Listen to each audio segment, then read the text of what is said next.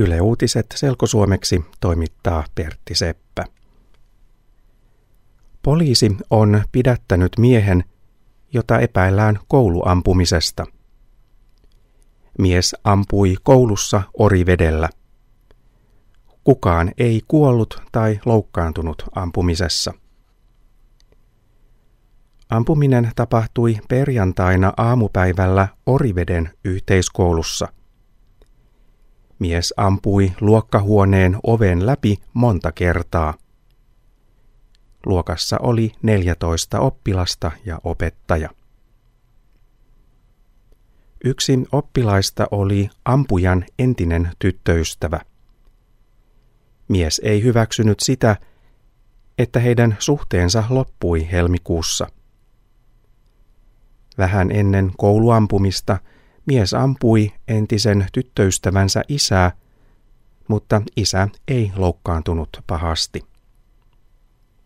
Ampuja on syntynyt vuonna 1989. Hänellä on lupa kolmeen aseeseen metsästyksen perusteella. Ampuja ei ole tehnyt rikoksia aikaisemmin.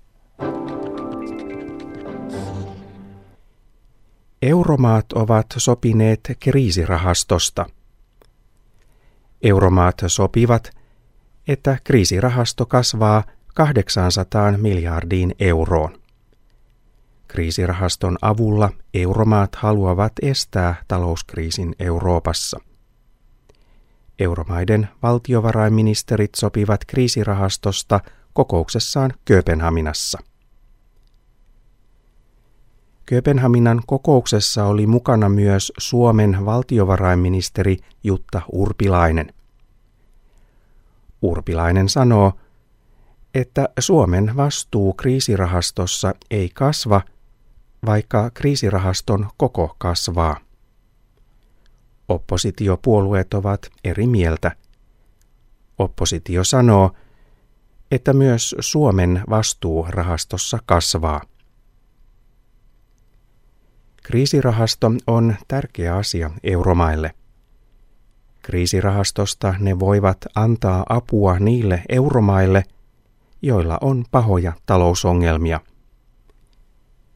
Euromaat haluavat estää talousongelmien leviämisen ongelmamaista muihin maihin.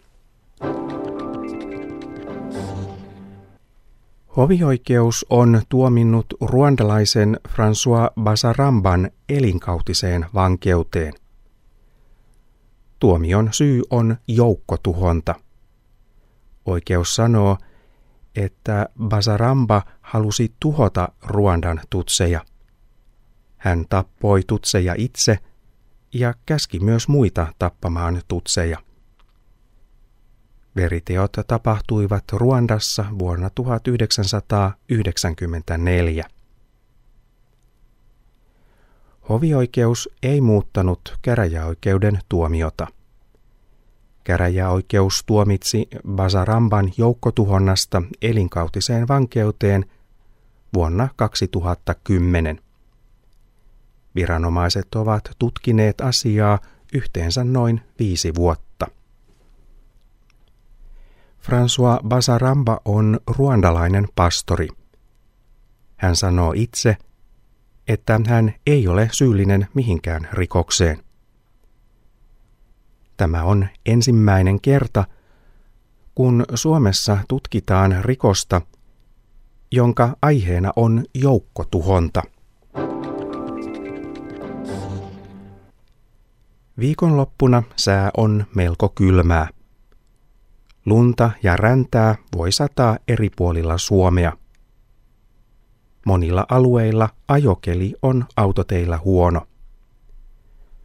Yöt ovat kylmiä, päivällä lämpötila nousee etelässä plussan puolelle, mutta pohjoisessa on pakkasta myös päivällä.